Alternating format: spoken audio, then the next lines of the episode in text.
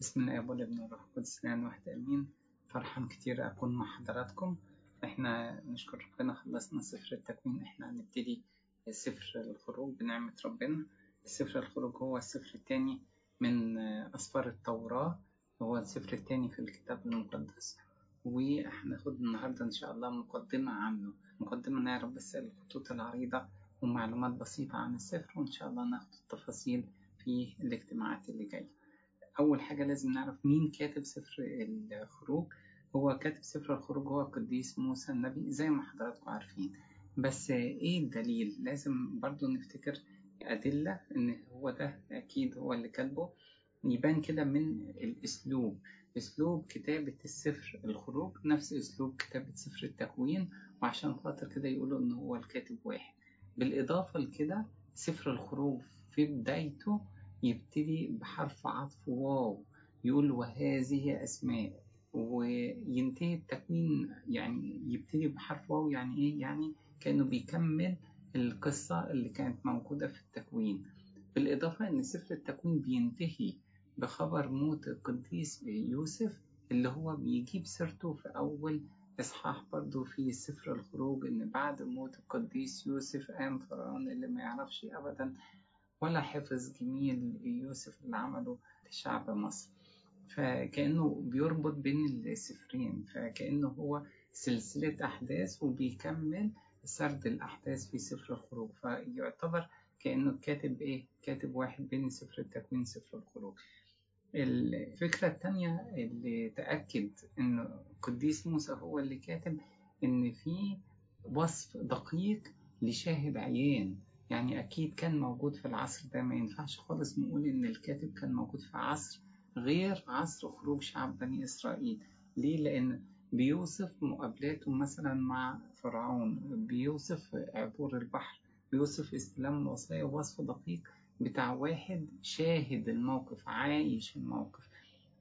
شاهد الموقف يعني ممكن من عامة الشعب؟ أكيد لا. لازم يكون هو القديس موسى. ليه؟ لأن بيذكر بعض الأحداث اللي حضرها بس القديس موسى زي مثلا حادثة اللي هو رؤيته للعليقة وربنا كلامه معاه. موضوع استلام الوصايا لأن القديس موسى هو اللي كان موجود بس مع ربنا. بعد كده قتل المصري. يعني ليه؟ لأن قتل المصري ما حضرش الحكاية دي غير واحد عبراني بس مع القديس موسى وبعد كده الخبر انتشر. لكن الوصف بتاع قتل المصري وإن هو يبص يمين ويبص شمال كأنه إيه كأنه عايش الحدث. فيبقى شاهد عيان بس مش شاهد عيان نقول واحد من عامة الشعب لا ده لازم يكون كمان موسى النبي. ليه؟ لأنه واحد عاش الحدث. وقلنا في بعض الأحداث ما كانش موجود فيها غير قديس موسى وربنا مثلا أو قديس موسى وواحد تاني عبراني. المنظر ده فده بيخلينا نأكد إن القديس موسى هو اللي كاتب السفر بالإضافة إن في إجماع بين اليهود والسامريين إن القديس موسى هو اللي كاتب السفر وحضراتكم فاكرين إن اليهود والسامريين شوية كان في عداوة بينهم. فلما يبقى في إجماع بينهم إن ده السفر أكيد كاتبه القديس موسى ده حاجة من الحاجات اللي تأكد إن القديس موسى فعلا كاتب السفر. لأن الواحد وي اللي يناقضوا في الرأي اللي هم السامريين هم اللي أقروا كده. فما فيش إيه ما فيش مجال للشك إن الكاتب يكون إيه؟ القديس موسى. بالإضافة بقى إن في بعض التلميحات في العهد القديم وفي العهد الجديد إن اللي كاتب هو القديس موسى. يعني مثلا لما نروح على ملاخي أربعة نلاقي كده يقولوا اذكروا شريعة موسى عبدي التي أمرت بها في حريب. وكلمة الشريعة اللي أمر بها ربنا في حريب نلاقيها في سفر الخروج إصحاح 20 إن هو طلع عشان خاطر يستلم الشريعة من ربنا اللي كان من ضمنها الوصايا العشر. نفس الفكر في يشوع 8 يقول كده بنى يشوع مذبحا للرب كما أمر موسى كما هو مكتوب في سفر توراة موسى. طريقة بنى المذبح موجودة برضو في سفر الخروج الإصحاح 20 صحيح اتكررت في تثنية 27 بس هي كانت موجودة في الأساس كان في سفر الخروج. وتلميحات غير كده كمان من العهد القديم تقول إن القديس موسى هو اللي كاتب بتاع سفر الخروج. لما نروح العهد الجديد نلاقي رب المجد نفسه يقول كده أليس موسى قد أعطاكم الناموس وليس أحد منكم يعمل الناموس؟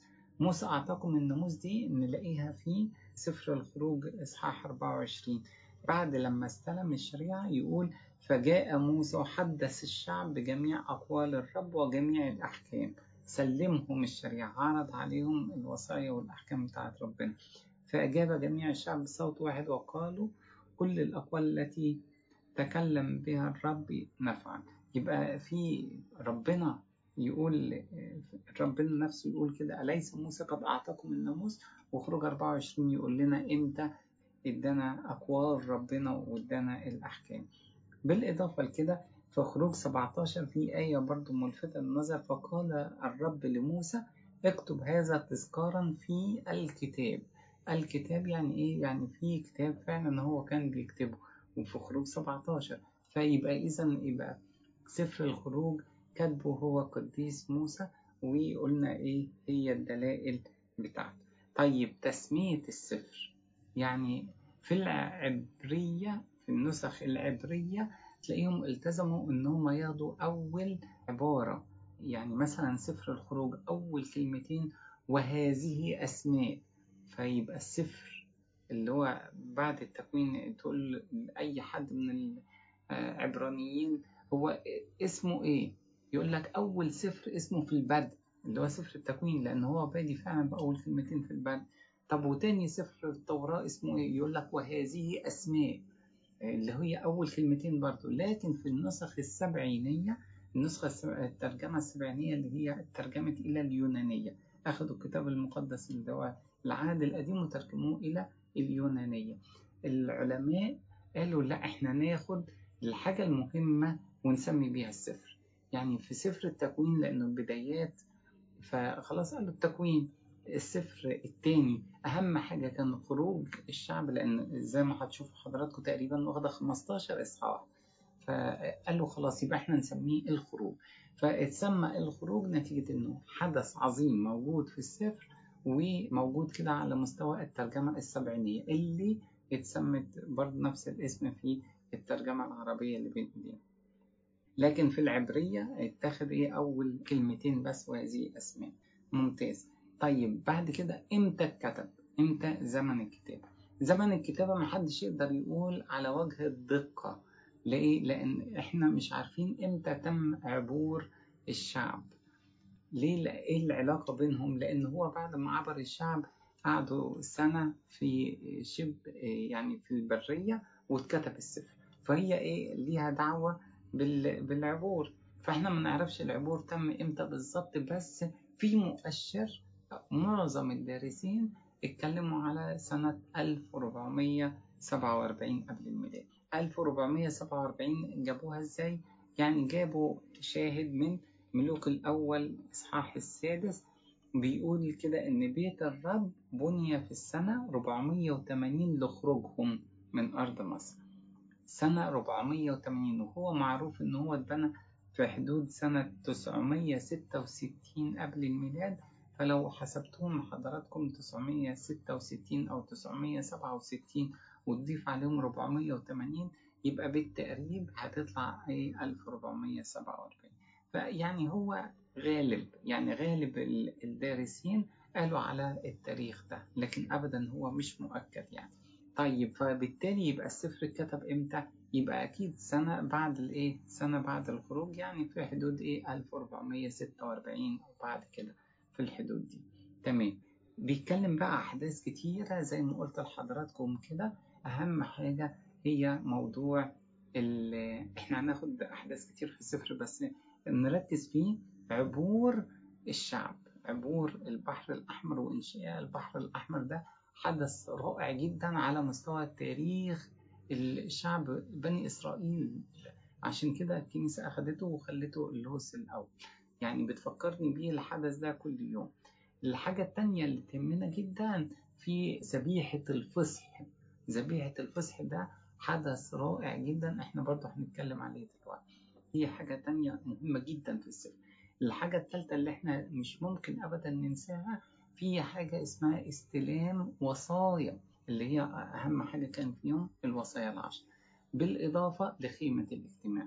يبقى الأحداث دي أحداث جوهرية جدا في السفر. إحنا ماشيين في حدث اسمه الفصح خروف الفصح في حدث اسمه عبور البحر الأحمر اللي بعده يجي استلام الوصايا واللي بعده يجي التصميم بتاع الخيمة اللي ربنا يوريه له وتنفيذ التصميم ده عن طريق القديس موسى واللي كانوا بيساعدوه.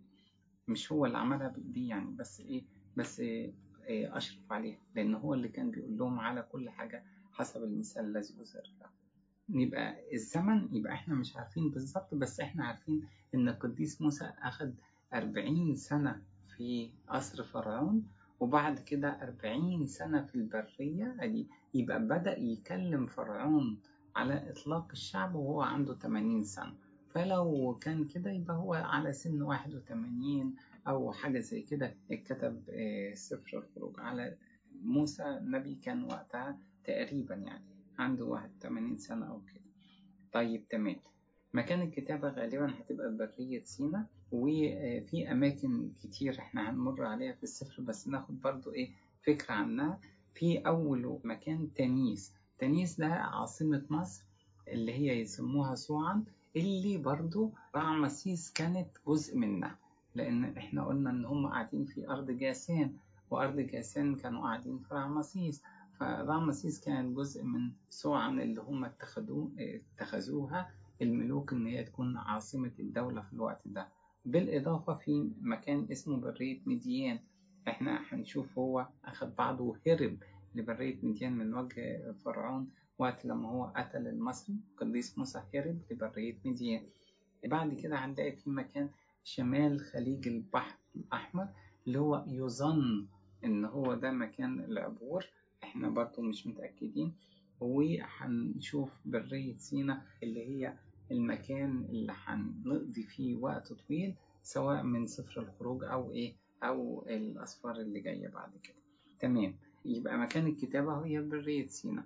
طيب إيه لازم ناخد برضو ملامح أو أغراض السفر. يعني ليه كده؟ ليه السفر الكتب يبقى فيه أكيد غرض منه؟ فلازم إيه؟ لازم إحنا نفتكر. إن الأسفار دي لم تكتب عشان يكتب لنا تاريخ للشعب سواء بني إسرائيل ولا تاريخ للفراعنة اللي كانوا موجودين الوقت ده أبدا. لكن زي ما بيقول لنا القديس بولس الرسول كده كتبت لأجل تعليمنا لأجل إنذارنا. يقول فهذه الأمور جميعها أصابتهم مثالا وكتبت لإنذارنا نحن الذين أنتهت إلينا أواخر الدهور. في كورنثوس الأولى عشرة. يبقى هم يجتازوا البحر يبقى أنا أتعلم إيه؟ هو مية من الصخرة أنا أتعلم إيه؟ كده بالشكل ده. كتبت لأجل إنذارنا. لازم أتعلم لازم أنا أصحي نفسي لازم أجذب نفسي لطريق البر لأن اللي اتكتب ما هوش تاريخ قديم. ده وصايا ربنا وحتى القصص اللي موجودة فيها لازم فيها دروس أنا إيه؟ أستفاد منها لحياتي الروحية. برضو إحنا هنعرض الأغراض بتاعت السفر بس إحنا عايزين نقول واحد من الأغراض اللي متبينة جدا في السفر ده إن وعد ربنا بيتحقق. وعد ربنا إزاي بيتحقق؟ تكوين 15 لما حضراتكم تفتكروا إحنا درسنا وعد ربنا لأبونا إبراهيم إن أعلم يقينا أن نسلك سيكون غريبا في أرض ليست لهم يستعبدون لهم فيذلونهم 400 سنة وبعد ذلك يخرجون بأملاك جزيرة. ده إيه ده موجودة في تكوين 15 تتحقق بقى في خروج 12 يقول كده وكان عند نهاية 430 سنة في ذلك اليوم عينه أن جميع أجناد الرب خرجت من أرض مصر. هي ليلة تحفظ للرب.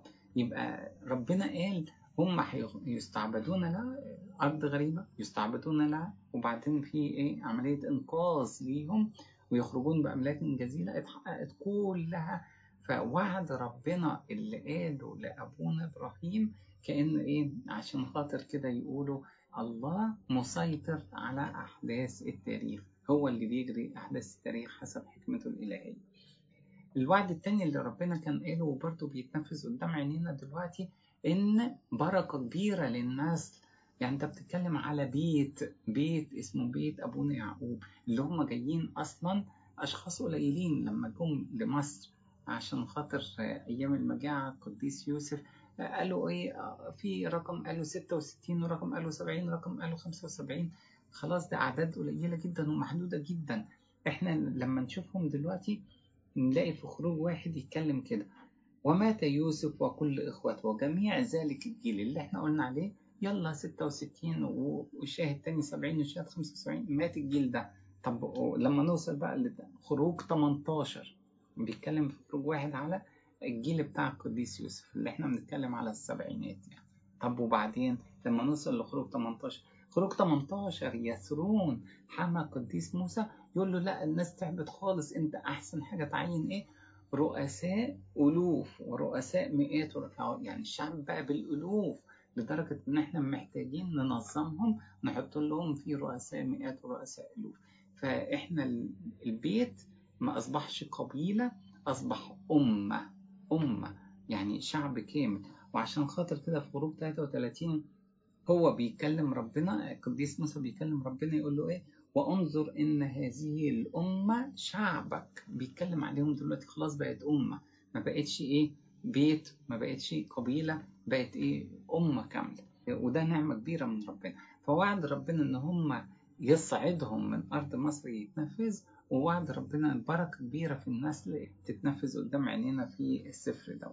الحاجة التانية اللي إحنا عايزين نعرفها إن إحنا أثناء ماشيين في السفر لازم نتعرف على صفات ربنا. زي ما قلنا الاله المسيطر على أحداث التاريخ هنلاقي الاله المحب جدا اللي يحب يسكن في وسط شعبه زي موضوع الخيمة الاله الراعي اللي حافظ عليهم عن طريق عمود النار والسحابة الله المحب اللي ممكن يديهم المن والسلوى ويخرج المية من الصخر.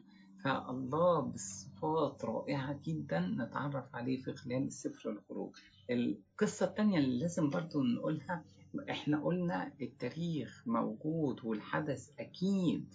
حقيقي وتم لكن إحنا لازم نستقي منه الدرس بتاعنا. فالقصة بتاعتهم دي كلها الآباء بصوا لها قالت آه تدل أو ترمز إلى قصة عبوديتي أنا للشيطان وربنا قد إيه خلصني عشان خاطر أحيا في حرية مجد أولاد الله. فعبوديتي أنا للشيطان كان ممكن أنا أخلص نفسي؟ أكيد لا. طب والسبب؟ السبب واضح إن موسى النبي افتكر وقت من الأوقات إنه يقدر يخلصهم وقتل المصري فعلا. لكن هم ما رضيوش بيه كمخلص وهو نفسه خاف من فرعون والنتيجة إنه هرب. أمال إيه؟ لازم وجود ربنا في المشهد. ربنا هو اللي يقدر يخلص وليس بأحد غيره الخلاص ليس بأحد. فربنا هو الوحيد اللي يقدر يخلص فالله ينزل علشان خاطر ينقذ شعبه ويصعده من أرض مصر. بس يبقى ربنا هو الوحيد اللي هيحررني من عبودية الخطية وربنا هو اللي يقدر يسعدني ويديني إيه؟ النعم والأمجاد السماوية هو اللي يقدر ياخدني يعمل إيه؟ ذبيحة الفصح يذبح علشاني يعبر بيا البحر الأحمر يديني سر المعمودية. لا مش كفاية أبدا يديني المن اللي هو إيه جسد ودم. يبقى نعم كتيرة مش بس أنا أبديك من العبودية لا أنا أشبعك. أحرسك أشبعك هو ده إيه؟ طريق بتاع ربنا. طيب إحنا عشان خاطر برضو ندخل في أغراض السفر أكتر وأكتر لازم نفتكر إيه؟ لازم نفتكر إن القديس أغسطينوس لما بيبص على العهد القديم يقول كده إن العهد الجديد مخفى في القديم. العهد الجديد مخفى في القديم يعني جوه العهد القديم لما انت شوية تتعمق تلاقي فيه ملامح للعهد الايه؟ ملامح للعهد الجديد. ونفس الحكاية ويقول والقديم معلن في الجديد. القديم معلن في الجديد يعني إيه؟ يعني الآباء الرسل وطبعا ربنا هو اللي علمهم الطريقة دي الآباء الرسل بقى يقروا العهد القديم بعينين بمفهوم بأسلوب العهد الجديد. بقى نشوف إيه؟ آه الحاجات دي كانت رمز لذبيحة الصليب رمز للفداء رمز كده بالشكل ده. فالقديم معلن بقينا فاهمينه بقينا فاهمينه عن طريق إيه؟ عن طريق الجديد. بس إحنا وماشيين في العهد القديم بندور برضو على العهد الجديد جواه. يعني إيه برضو؟ يعني يقولوا خلي بالكم إن في رب المجد نفسه يسموه إسرائيل الجديد. وبعدين ال... إحنا دلوقتي بنتكلم على سفر الخروج. فيقولوا خلي بالكم في هوشع 11 يقول من مصر دعوت ابني. من مصر دعوت ابني ده قديس هوشع النبي كان بيتكلم على خروج بني إسرائيل من مصر. نلاقي القديس متى راح أخدها وطبقها على إيه؟ على السيد المسيح وزيارته لمصر. من مصر دعوت ابني لما اتقالت اتقالت على خروج بني إسرائيل. فكأن الآباء الرسل والروح القدس طبعا هو عايز يقول لي إيه؟ إن الله الابن كان يمثل إيه؟ إسرائيل الجديد. نفس الحكاية. إسرائيل اعتمدوا في البحر الأحمر الرب المجد وهو كأنه حامل كنيسته ودخل في مياه الأردن عشان المعمودية السيد المسيح قضى أربعين يوم في البرية ونفس الفكرة بتاعت إن هم تاهوا لمدة أربعين سنة في البرية أو إن هو أربعين يوم أضاف القديس موسى على الجبل مع ربنا. وقديس موسى قدم لهم الشريعة رب المجد قدم الشريعة شريعة كلمته تعليمه. لكن موسى طبعا استلم شريعة من ربنا عشان خاطر إيه؟ عشان خاطر يقدمها ليهم. طيب دي أول حاجة عرفنا فيها ملامح من السفر. لكن في تاني حاجة برضو إن السفر ده بيحكي حياة القديس موسى النبي.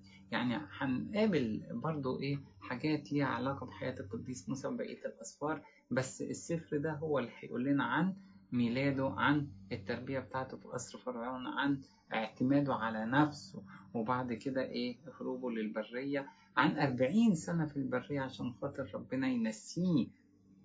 الغضب ينسيه الذات ويخلق منه إيه راعي مخلص قائد لمين؟ عشان يصير حليما. أكثر من جميع الناس الذين على وجه الأرض. يعني الراجل الغضوب اللي بيقتل ده بقى إيه؟ إنسان حليم. هو ده إيه؟ القديس موسى اللي هو صار عظيم بعمل ربنا فيه لدرجة إنه خلاص بقى ممثل للعهد القديم كله. هو مستلم الشريعة وهو كليم ربنا وهو إيه؟ قائد الشعب. الحاجة كمان اللي إحنا عايزينها إن القديس موسى نفسه كان رمز للسيد المسيح. لأن هو ده مخلص لشعبه أنقذهم من العبودية وربنا هو المخلص الحقيقي للشعب كله. تمام. وهو كان حليم جدا وربنا ما فيش إيه أكتر منه. بيستحملنا ياما صبر المسيح. القديس في الرسائل يقول لنا على صبر المسيح. القديس بولس الرسول. طيب تمام. فإيه الإشارة اللي, اللي ذكرت عن الحكاية دي؟ رب المجد في حديثه مع نيقوديموس يقول كده وكما رفع موسى الحي في البرية هكذا ينبغي أن يرفع ابن الإنسان. فاللي موسى كان بيعمله كان رمز لحاجات جاية قدام زي ما ربنا بيعلمنا دلوقتي. الرسول بولس برضو نفس الحكاية.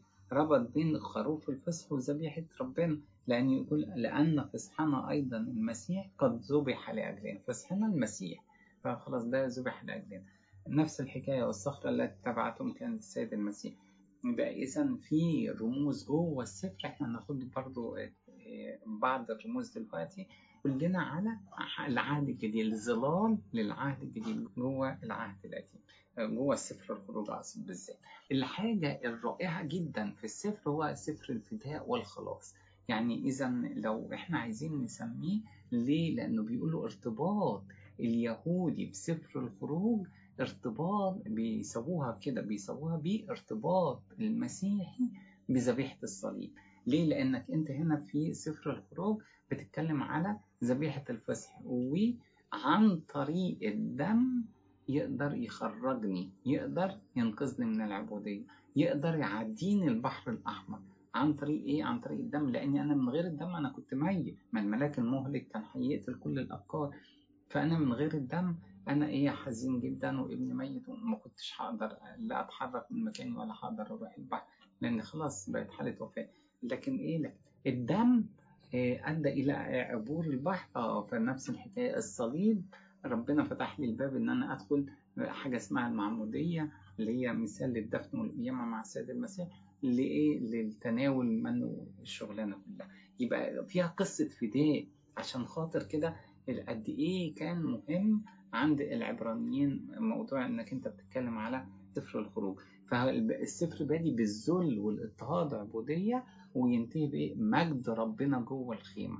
اللي يعمل ده هو ربنا. اللي يعمل ده هو ربنا. اللي هو يعمل التغيير الكبير.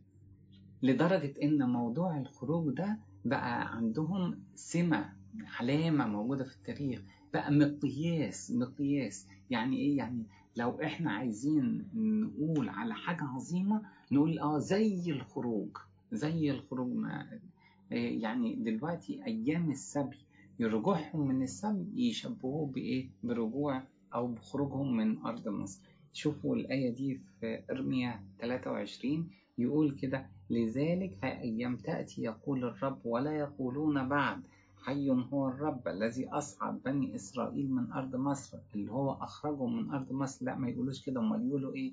بل حي هو الرب الذي أصعد وأتى بنسل بيت إسرائيل من أرض الشمال ومن جميع الأراضي التي طردتهم إليها.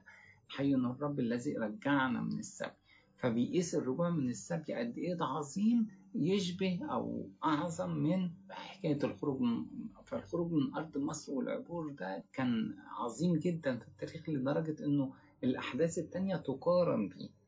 نفس الحكاية حدث التجلي. حديث التجلي لما تلاقوا في إنجيل لوقا إنجيل معلمنا لوقا يقول كده إيه؟ موسى النبي وإيليا النبي.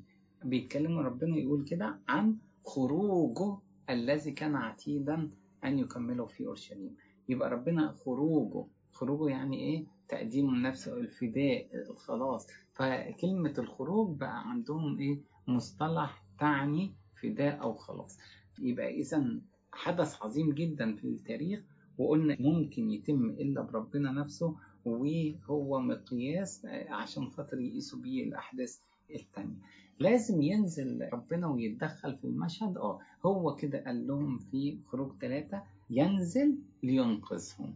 بس يا رب ما فيش حل تاني غير إيه؟ غير ان هو لازم هو اللي ينزل علشان خاطر ينقذهم. وفعلا أنتوا تلاقوا الله موجود في المشهد بشكل دائم شكل دائم. زي ما أنا قلت لحضراتكم العليقة يعني إيه؟ يعني ربنا في وسط سر حلول الله في وسط شعبه. السحابة يعني حماية ليهم عمود النار يعني إيه؟ استنارة قائد ليهم يقول لهم الطريق يروح إزاي؟ مية من الصخرة يبقى جاي عشان خاطر يرويهم يبقى مسؤول إزاي؟ سند ليهم وفي نفس الوقت شبع ليهم. ليه؟ لأن هو قدم لهم المن وقدم لهم المية.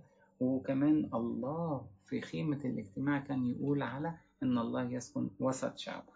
فسفر الخروج رائع جدا نفتكر كلمة الخلاص والفداء لكن نفس الفكرة لازم نفتكر إن أنا كنت عبد واتحررت فهو سفر الحرية هم استعبدوا لفرعون بدون إرادتهم صح؟ لأن فرعون خلاص نسي اللي عمله فرعون جديد يعني فنسي خالص أيام يوسف فضل يوسف الناس دي كلها يلا نستعبدهم فهم استعبدوا لفرعون إيه؟ لا إراديا صح؟ لا في بقى مشكلة جوايا إن أنا أحب العبودية.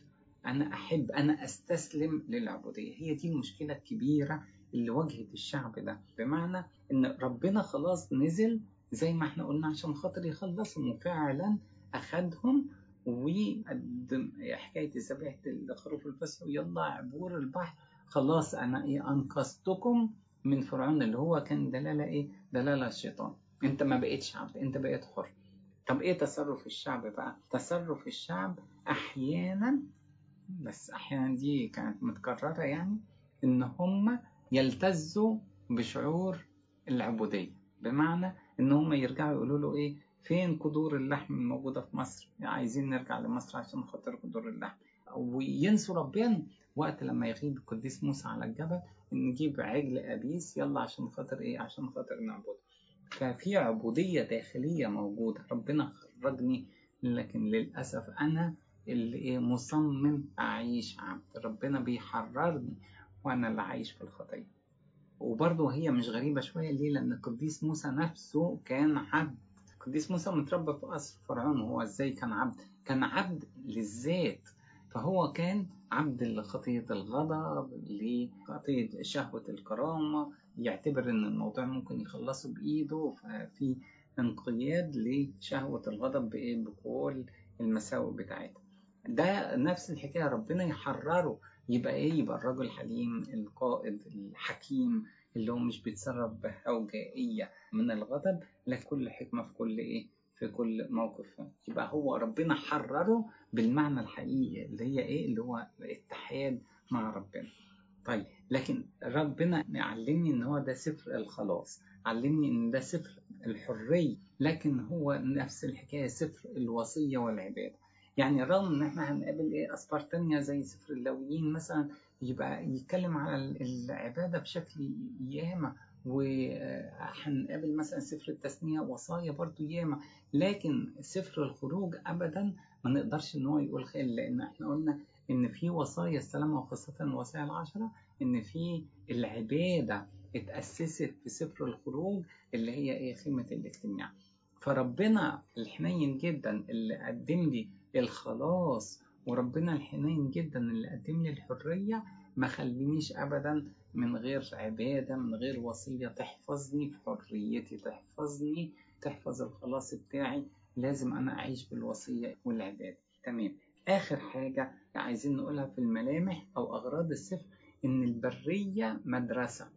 معنى إيه؟ قديس يوحنا ذهبي الفم بيقول كده إن ربنا ألزم العبرانيين إن يدخلوا المدرسة دي. فبداية إن هو شجعهم لأن هو إيه؟ أعطاهم نعمة في عينين المصريين.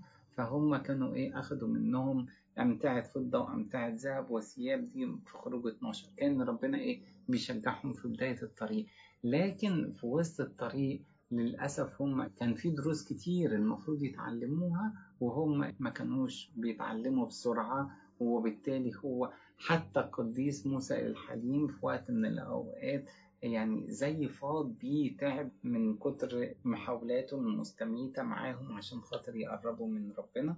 وحب خلاص يوقف قيادته للشعب ولكن ربنا هو اللي كان بيحنن قلبه ويطول باله أكتر وأكتر. المهم إن القديس موسى اللي إحنا بنقول خلاص أساءوا معاملته جدا وفي وقت من الأوقات كان بيغضب فعلا من تصرفاتهم. القديس موسى نفسه هو اللي يشفع للشعب ده قدام ربنا. ده إحنا إيه في خروج 32 رائعة جدا إن الله يغضب وشفاعة القديس موسى العظيمة شفاعة القديس موسى الحليم جدا يقول له لازم يرتد غضبه وفعلا ربنا يستجيب ليه. فإيه بقى المظاهر السيئة؟ يعني مدرسة البرية ما استفدناش منها. كل شوية كانوا يحنون للرجوع لمصر. كانوا مترفين ورغم ربنا كان يجيب لهم الأكل. طازة المن كان بينزل يوم بيوم. لكن هم كانوا يشتهوا إيه؟ القرات والثوم في أرض مصر. عايزين نرجع مصر عشان القرات والثوم عشان قدور اللحم اللي موجودة في مصر. وربنا بقى ابتدى يرتقي بيهم شوية شوية عشان خاطر كده قدم لهم الوصية بتاعت عين بعين وسن بسن وبعد كده هيوصل بيهم للنضوج الروحي. آخر حاجة في الملامح عايزين نعرفها هي إيه؟ إن ربنا وضح لنا ملامح لطريق الخلاص. ملامح لطريق الخلاص أول حاجة إحنا محتاجين لمخلص أدينا عرفنا القديس موسى مش ممكن يخلصنا. لازم ربنا هو اللي ينزل يخلصنا. يبقى الشروط الشعور بالحاجة إلى مخلص وهو ده يبقى إيه الروح القدس يشتغل فيا الشغلانة دي طول طريق حياتي. إن أنا محتاج ده ربنا طول الوقت ده موجود لأن الخلاص دي قصة حياة توبة حياة. النقاوة القداسة حياة. مفيش أي توبة في لحظة أو خلاص في لحظة أو قداسة في لحظة لا. هي دي حياة. فالشعور بالحاجة إلى مخلص ده شعور يلازمني إيه؟ طول حياتي. ونفس الحكاية نزول ربنا عشان خاطر معونته ليا ونعمته ليا دي معونة ونعمة طول الحياة. الحاجة بتاعتي أنا للدم موجود برضو ده شعور ملازمنا كلنا. كلنا محتاجين لذبيحة الصليب في كل وقت. وعشان خاطر كده إحنا كلنا علاقتنا بسر التناول. زي ما كان عندهم المن بشكل إيه؟ منتظم. العبور للبحر الأحمر مرة واحدة صح؟ فإحنا معموديتنا برضه مرة واحدة. أكل المن كان بيتاكل كل يوم وعشان كده إحنا بنتناول برضه على فترات لكن اللي هي قصدي متكررة مش زي المعمودية مرة واحدة. ووضح برضه في طريق الخلاص هو موضوع الميلاد الجديد عن طريق المعمودية. بس لازم نفتكر إن بعد المعمودية وفي صح من اللي هو يشير للتناول لكن في جهاد صح؟ مش إحنا موجودين في البرية. كان في عماليق اللي هو كان إشارة للشيطان وفي حرب مع عماليق وإحنا انتصرنا بقوة ربنا للرب حرب مع عماليق من دور إلى دور. فأنا قصدي أقول كده يعني إحنا رغم إن أنا واخد المعمودية رغم إن أنا المن بيجي لي اللي هو مثال لسر التناول لكن أنا ملتزم بالجهاد الروحي اللي هو كان يشبهه موضوع إن إحنا في حرب مع عماليق. فدي كانت أهم ملامح السفر فاضل لنا النقطة الثانية اللي الرموز اللي كانت موجودة في السفر هنلاقيها كتير وناخدها بالتفصيل في وقتها. بس إحنا مجملا هنفتكر كده إن العليقة كانت إشارة لتجسد الرب والعذراء أم النور. خروف الفصح إشارة إلى السيد الفادي ربنا اللي فدانا. عبور البحر الأحمر والسحابة زي ما قلت لحضراتكم كان سر المعمودية. قابلنا مية مرة واللي حل إن القديس موسى كان يأمرهم اللي إيه؟ يلقي الشجرة الشجرة يعني الصليب صح؟ فجعلت المية عذب وده الشجرة يعني الخشب يعني الصليب. المن هو رمز لسر التناول. قسط المن لأن هو شايل المن فهو ده رمز لأم النور العذراء. الصخرة اللي خرج منها المية رمز للرب وفدائه لينا. عصا القديس موسى اللي عمل بيها معجزات ياما. هي دي اللي اتحولت لحية هي دي اللي أجرت ضربات هنشوفها هي دي اللي شقت البحر هي دي اللي أخرجت مية من الصخرة. العصا دي كانت تشير إلى الصليب رمز للصليب يعني.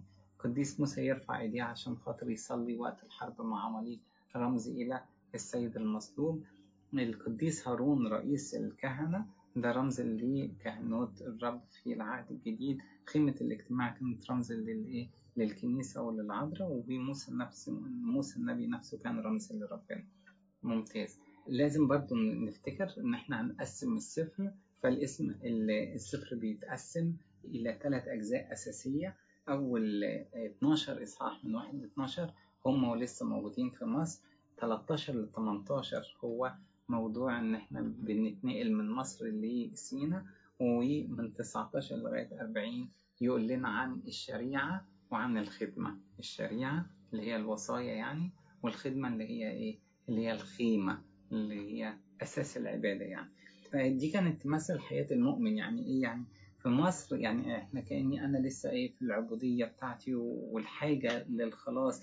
الموضوع الانتقال من مصر لسينا بنتدرب على طاعة ربنا الكاملة ودي كانت موجودة. يقول لهم إيه يصرخوا يقول لهم إيه كفوا وانظروا خلاص الرب. فهم فعلا يصمتوا وبعدين ربنا يعمل المعجزة. فإحنا كان في وقتها إيه تدريب على الطاعة. إن ربنا هيحل خلينا إيه واثقين من ربنا. وآخر حاجة إحنا ماشيين في برية سينا إن إحنا ناخد الوصية ونمارس العبادة. ففعلا أول 12 إصحاح في أحداث كتير بس نفتكر السخرة اللي كانوا موجودين فيها. حياة القديس موسى الأولى والضربات العشر ده كلها موجودة في أول 12 إصحاح. لما نتنقل من 13 إلى 18 نفتكر عبور البحر اللي هي الانتقال من مصر لسينا. ففيها عبور البحر الأحمر إعالة الرب لشعبه عن طريق المية عن طريق المن السلوى وانتصارهم على عماليق. وبعدين الشريعة والخدمة كانت أهم حاجة فيها أخذ الوصايا. والتفاصيل بتاعة الخدمة وإحنا وقعنا في عبادة العجل. بالإضافة لكده إحنا لينا كلمة على موضع العبور. يعني منين كان العبور؟ هي دي كان آخر جزئية بس هنتكلم عليها. بالنسبة لموضع العبور يعني من فين هم عبروا البحر الأحمر؟ الموضع ده محدش قادر يقول عليه بالظبط هو فين. في علماء اختلفوا كتير في تحديد موضع العبور. الخريطة اللي قدام حضراتكم تشرح واحدة من النظريات أو توقعات إن هو يكون ده الطريق بتاع العبور أو خروج بني إسرائيل من أرض مصر. أول مدينة قدامكم هي رعمسيس. رعمسيس هي دي لما نفتكر إن في ضربات التقاء. القديس موسى النبي مع فرعون. كان في رعمسيس لو إحنا نفتكر هما بني إسرائيل بنوا مدينتي مخازن. في سوم ورعمسيس ده هندرسه إن شاء الله في أول إصحاح في خروج. فهم المدينتين دول بدأوا يمشوا منهم. يعني هم كانوا موجودين في أرض جاسان رعمسيس دي جزء من أرض جاسان هيبتدوا يتحركوا ويخرجوا من أرض مصر من رعمسيس فيبتدوا يتحركوا من رعمسيس عشان يوصلوا لسكوت أو مدينة يوصلوا لها. سكوت دي هي تل المسخوطة. اسمها حاليا كده ودي تقريبا 11 ميل غرب الإسماعيلية. إحنا كده وصلنا الشواهد بتاعة الخروج كلها. رحلة الخروج موجودة في خروج 12 خروج 13 فوصلنا لسكوت اللي إحنا قلنا تقريبا 11 ميل غرب الإسماعيلية. كان ممكن يوصل لأرض فلسطين يتجهوا إلى إيه؟ الشمال الشرقي ويبقى ده أسهل طريق بس الطريق ده أول حاجة هو ده الطريق المعروف للمصريين وبالتالي هيقدروا إيه؟ يوصلوا لهم بسهولة. والطريق ده أكيد فيه عساكر لأن الطريق ده هو بتاع الغزوات اللي جاية أو الحروب اللي طالعة من مصر. يعني اللي بيغزو مصر بيسلك في الطريق اللي هو جنب البحر. شمال سينا وبعدين يدخل على أرض مصر. فالطريق ده هو الطريق اللي كان فيه أكيد حرس تبع فرعون وبالتالي هو كان ممكن يضايقهم وبالتالي كان لازم القديس موسى ربنا يرشده إن هو ياخد طريق تاني غير كده. فراح بعد السكوت وصلوا لبلد اسمها إيسام. إيسام دي في زي ما قدامكم على الخريطة واقعة في الشمال. في مراجع تانية تكتب إن هي 8 ميل غرب السكوت فأيا كان الموقع بتاعها هي كانت موجود في خروج 13 إن هي على طرف البرية عند حافة الصحراء.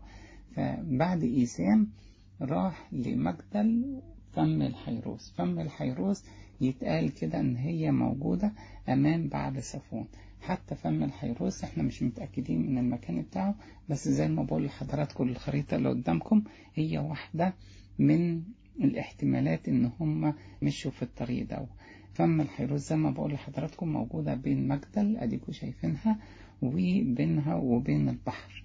وكانت قدام المنطقة بتاعت بعد صفون بعد كده هم من فم الحيروس عبروا إلى برية شور. ودي موجودة في خروج 15 كتير من العلماء قالوا خليج السويس اللي حضراتكم شايفينه بيمتد كان ممتد وقت القديس موسى النبي إلى منطقة البحيرات المرة اللي هي التجمعين المائيين اللي موجودين فوق خليج السويس. فالمكان ده كله كان مية. وفي بعض العلماء يقولوا إن العبور كان ممكن يبقى قريب من الإسماعيلية ودي تقع شوية في الشمال أو في السويس اللي هي برضو تقع في الجنوب. فمفيش حد متأكد بالظبط الطريق مش إزاي بتاع العبور بس هي دي نظرية من النظريات. في نقطة تانية برضو لازم نخلي بالنا منها إن كلمة بحر سوف اللي موجودة في الكتاب المقدس ممكن يبقى تعني بحر الغيب أو بحر البوس في بعض الناس قالوا إن هو ده ما كانش مقصود بيه البحر الأحمر نفسه لكن هو يقصد بيه مستنقع والمستنقع ده كان شمال الخليج السويس. فيقولوا جايز يكون العبور تم منه. لكن الكلام ده كله ما يأثرش أبدا على أن في حقيقة ثابتة أن العبور تم في حقيقة ثابتة أن تم عبور من خلال بحر سوف في حقيقة ثابتة أن معجزة عظيمة جدا هي اللي تمت ودي واحدة من أعظم علامات سفر الخروج. واحدة من الحاجات اللي الكنيسة تمسكت بيها أن تفكر ولادها كل يوم بعبور البحر الأحمر عن طريق تسبيحة بتاعة الهوس الأول. الخريطة بتكمل بعد كده حضراتكم. الطريق بقى المفترض عشان نوصل لأرض كنعان هيمشوا فيه كل المحطات اللي باينة قدام حضراتكم وده إن شاء الله نبقى نشوفه وإحنا بندرس السفر بس دي كانت مقدمة. بنتكلم بس على موضع العبور علشان خاطر ندي فكرة عنه لغاية لما نوصل للإصحاحات. ربنا حافظ على حضراتكم. كده يبقى إحنا انهينا المقدمة بتاعة سفر الخروج ونبتدي الإصحاح الأول المرة الجاية إن شاء الله. قبل ما أسيبكم أفكركم إن إيه؟ إن إحنا لازم نفتكر إن إحنا نحل الأسئلة اللي بتنزل على العظات علشان خاطر تبقى الفايدة فايدة كاملة. ربنا يبارككم يبارك حياتكم له المجد في كنيسته إلى الأبد. آمين.